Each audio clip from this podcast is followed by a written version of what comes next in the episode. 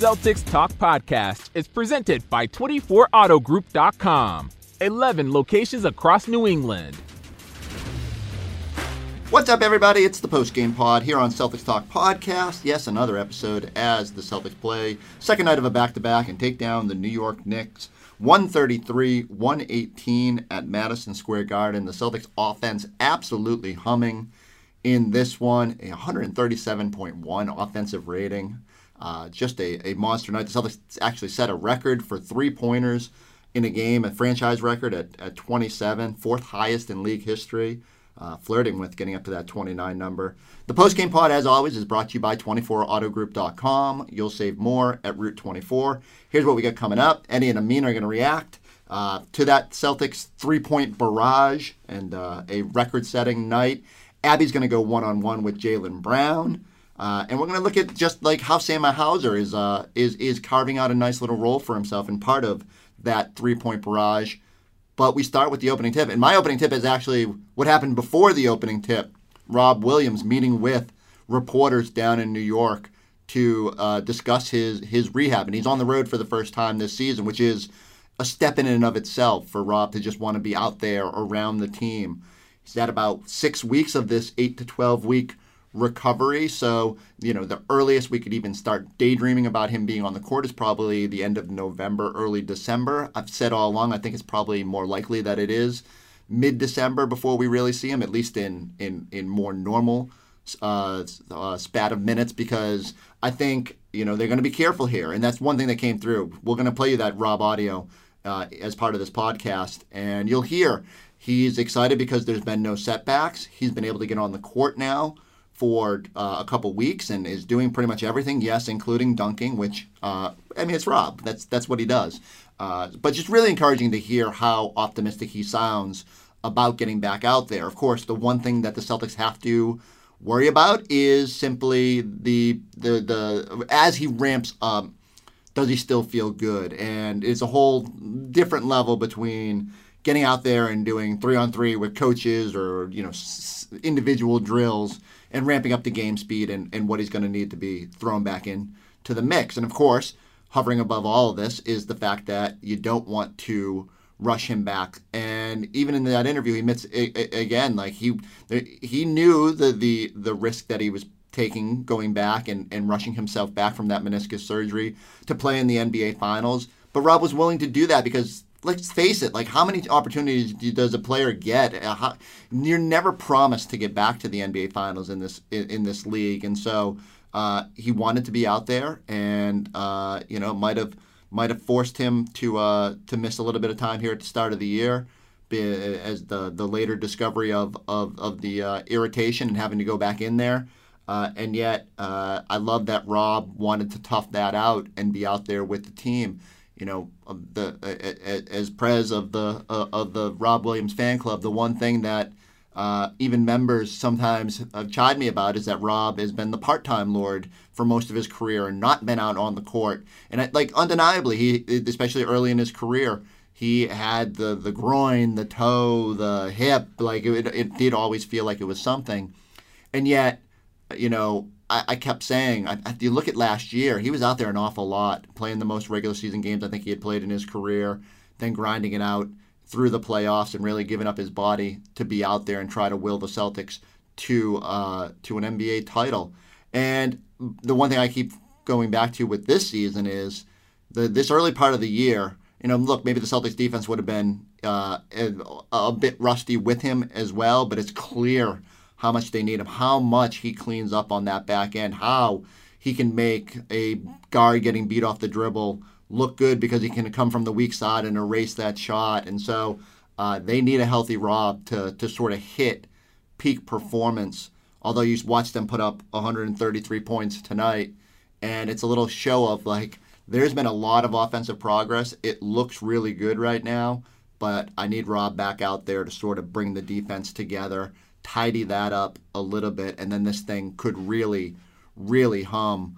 Uh, it's uh, again encouraging to hear Rob be so optimistic uh, about his progress to this point and the fact that he's been able to get back out on the court the, here this week and or in the last two weeks and and start ramping up. I'm uh, I really I'm really am eager to see what this team looks like at full strength. In part because the bench has been so good and, and, and cleaned up a lot of what worried us coming out of the finals about this team and its inconsistent ways. I think tonight was 51 bench points for the Celtics. Malcolm Brogdon continues to be a revelation. Uh, and now you got Hauser uh, being able to add automatic offense and, and hitting uh, six of nine shots, five of eight beyond the three point arc, uh, a, a, season high 17 points for him off the bench. Uh, it's just really the, the Celtics are trending in a, in a lot of good ways, despite some of the frustrations. Like there has been lapses in, in intensity. The defense obviously isn't where it needs to be, but you can sort of see the larger vision with this team and where they can potentially get to, uh, especially if Rob is back out there on the court. Six and three, you feel a lot better than maybe we did uh, before the start of this back to back. Good that the Celtics could kind of get through this game.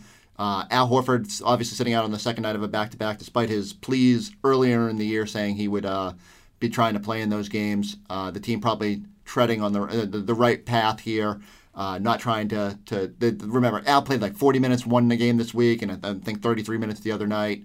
Uh, there's no need to, to to to rack up those minutes for him. But then they lose Luke Kornet early. He had to d- depart for personal reasons, and uh, you know, so all of a sudden Noah Vonleh thrown into a heftier role, going small with Grant. And certainly the Knicks took advantage of that in some instances, especially when they were able to drive and get past that first line of attack, uh, finishing at the rim. Uh, those are things again that Rob can help clean up down the road. But six and three going to Memphis on Monday night. It, uh, it feels like there's a chance here to snowball and, and, and start feeling pretty good. Uh, but Ja's going to be a, a tremendous test because of his offensive talents, and this, the Celtics have to be a little bit more locked in than what we've seen. But you go down the box score. I mean, the threes were great. You got Marcus Smart with a, a season high 11 assists and balanced that with only one turnover, I believe. Um, just a really crisp night for the Celtics. I don't know what we learned. The Knicks aren't a very good team, as you'll hear Eddie kind of allude to coming up. But uh, a win is a win, especially on the second night of a back to back, and especially on the road. So let's see where the Celtics take it from here.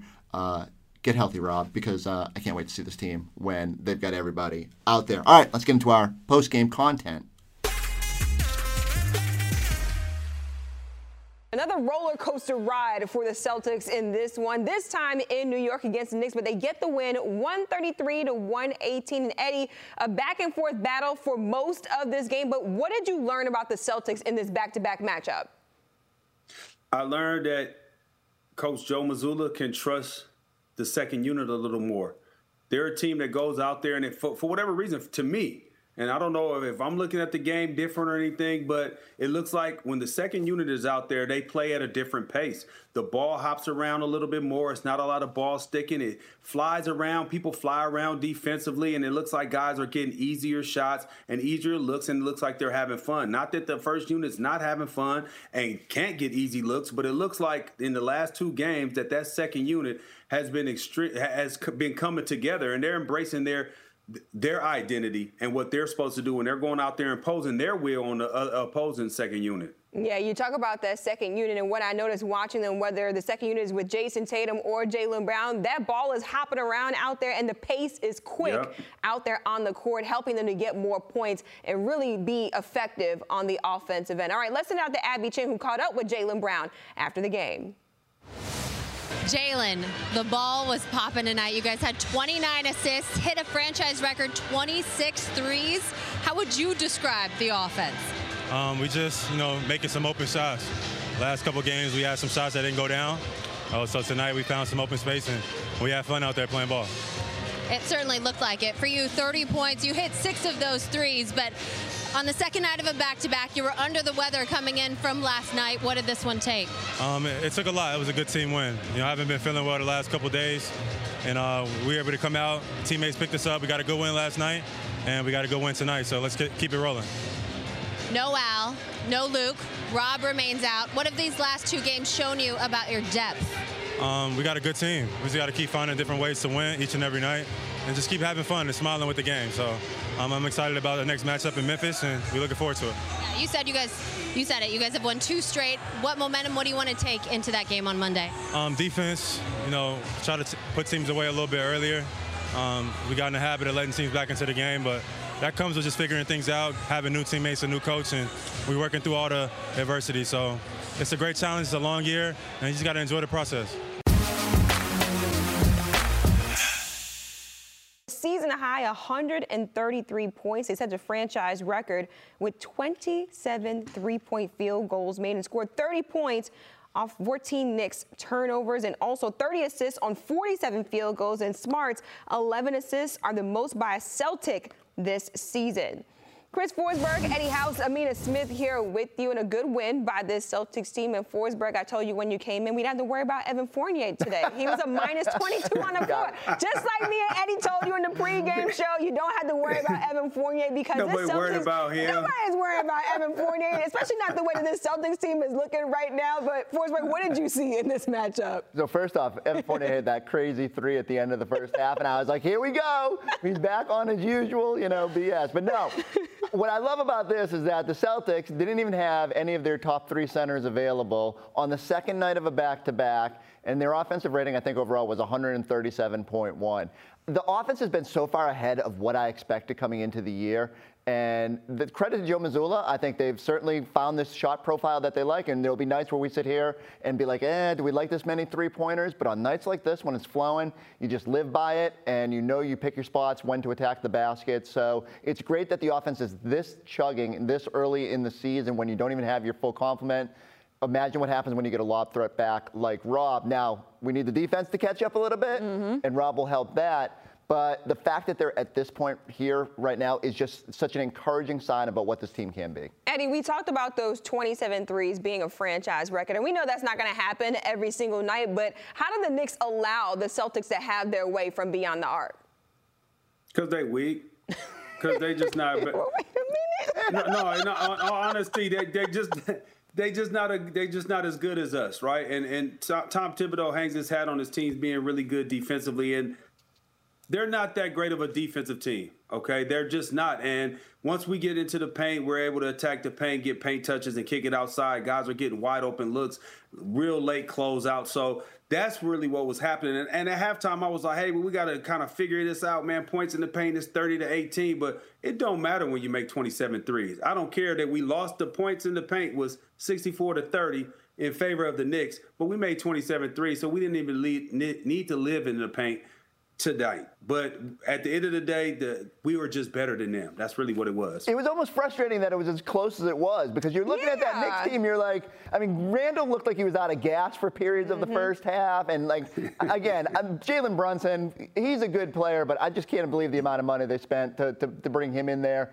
And, like, Celtics have got to be better against play-in caliber teams than that. And yet, like, you can't quibble with the end result because they find a way to get a win in again. due- uh, There are other circumstances. But can we talk about Sam Hauser? Of course, we're going to talk about Sam Hauser. 17 points in this matchup. Also, he was 30 efficient. with a Six of nine from the field, five of eight from three.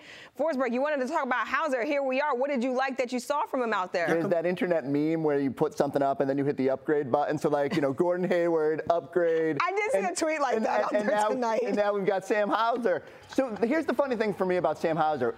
What happens if Gallinari never gets hurt? Mm. Does Sam get the opportunity to this year? It's, it, it, it shows incredible poise for him in his second year and, and after not playing a whole lot last year to be able to be ready for this moment and to come in and just be so automatic with that shot. The Celtics have been long needing another sort of catch and shoot guy who can accentuate the talent, especially now with Malcolm Brogdon out there. And they've got two, like with Grant being super effective and with Sam now doing what he's doing, they're set up really well to thrive with that bench. And what was it, 50 bench points, 51 bench points mm-hmm. tonight? That number just keeps crawling higher because of the, the what these guys are giving them. I mean, I'll say it again. They got the Ben Splash Bros out there. Grant Wow. and Sam. Wow. It might as, well, I mean, it's just like it's it, it, it's it, imagine having the Splash Brothers, but being able to bring them off your bench because you're so talented. I mean, they're doing their thing. I, I'm not gonna lie. Sam Hauser, when I see him get that ball at the three-point line, I'm like, hey, like he's going out. He's out there doing his thing. He when he definitely do his misses, I'm thing. surprised. I- Like exactly, exactly. A- Amina, Huh. Amina, you see somebody coming with black forces on, right? and then you hear that they also got a 30 with a scope What you gonna do? You finna get? You gotta get up out of there. I'm yeah, out of exactly. there. I'm running in the other direction. Okay. Now you understand what I'm saying? you, now you feel what I'm saying? That's what our bench is. We got Black Force and 30 with a scope, man. Come see us about something, or we gonna come see y'all about something. Wait, and you didn't even mention. And then they're like, "Oh, we got Batman out here." Dude who legitimately thinks he's Batman. I mean, like, look. a whole cast of characters Oh, off I this damn forgot bench. about Bat. I forgot about the Dark Knight too. I mean, Yeah, we gotta make it the I mean, Dark come Knight because I feel now. like Batman is not as cool as the Dark Knight. So we're gonna make Grant Williams the Dark Knight to just Yeah, match the the energy of the here. bench. All right, y'all. Uh, feeling good, man. I've been um, getting on the court the past couple days. You know, um, raising intensity, reading my body, but overall feeling good. What kind of things are you able to do out there so far? Um, stepping it up. Uh, really, um, really anything, man. I just uh, try to hold me on being a little too explosive sometimes. You know, um, take take my time with it, but pick and rolls, um, running the court, uh, really doing a lot of everything. Are you are you on schedule in terms of this about when you were supposed to be doing court stuff as you ramp back up, or Um, didn't really lay that out ahead of time? Um, you know, it was kind of not a wide window, but it was a window for that. So um, we're just happy there's no setbacks, uh, man. What is the schedule timetable? What are you looking at? Um, like I said, it's it's windows. You know, I'm just looking to hit check marks, and once I get that out the way, you know, hopefully get back out there. Coming with the team on the road, that's a step, right? Yeah, for sure. Being for here, sure. being able to get out of the gym. and Yeah, your work somewhere else. Yeah, so um, I started getting back on the court recently, like the last two weeks. So um, just wanted to get back traveling with the team. You know, get the get the feeling back. What are the next steps for you as you try to get closer to her return? Um, you know, just increasing the load, you know, and everything. Um, seeing how the knee reacts, like I said, hitting um, hitting check marks that have set up for me. You know. Are you dunking? Yeah, yeah, I'm done. Given given sort of what happened a couple months ago and you started to ramp back up and felt it, is there do you get nervous when you go out there and do stuff? Like, are you afraid? Oh, I'm going to do this and then feel something again, or do you feel confident that you're in a good place now with it? Um, yeah, you know, you're always kind of nervous, but um, like I said, that's kind of why they give me a window. You know, um, just in case we try something and it is a setback, Mhm. you got time to deal with it, throw some throw some different things in it. Does it feel good to get a chance to be back around the guys Yeah, and doing feel- stuff like this again? Feel as great. Rehabbing. Yeah, it feel great. Uh, getting just getting back on court, to be honest, man, it feel great. Why is it important for you to be here and around the guys and see what's Um, going on? Know, these my teammates. Uh, I need them just like they need me. So I felt like it was good for me to just get back in rhythm. You know, coming on the road. What was the goal of the, the uh, injection you had, and how did it kind of help? Uh, just uh, you know, help me stay on a, uh, a speedy process. You know, like I said, I haven't had any setbacks yet, but doing good. Hopefully, stay that way. And the world's going to want to know what you think of Luke's uh, three-point contests as a shot blocker. Oh, that shit work. that shit work. that shit work every time. And it, he can recover on the drive easily, you know what I'm saying? So if he jump, close out short, he can recover on the drive, so it's working. We see you do that maybe someday? I don't think I have the Luke ability, you know, but I told him I might steal it. I might steal it. What What have you seen from the team as you've been watching from the sidelines? Um, hungry. You know, uh, I feel like we got a lot to prove. You know, um, individually and as a team, and I feel like um, the leaders of this team, the starters, I, I love how they started the year. Just aggressive, man. Um, staying aggressive and showing up in those situations. You know, where um, in the previous years we, we might have not showed up. Con- Considering how much time you've missed now, does it change your mind about playing last year? And would you have been more cautious with stuff coming back in the playoffs? Nah, nah, because I went to the final. You know, so that was that was really my dream. You know, I, uh, I made that decision. You know, I dealt with it, and we're living with it now. So. You guys talk about how much they miss you. Do you kind of point things out you're seeing when you're watching the games, or you know when you're close to the team or at the practice and stuff that you're kind of seeing on the defensive end? Yeah, I yell at them sometimes in practice. like stop point switching, you know, start talking, nobody's talking. You know, just trying to impose the energy that I bring when I'm, when I'm playing.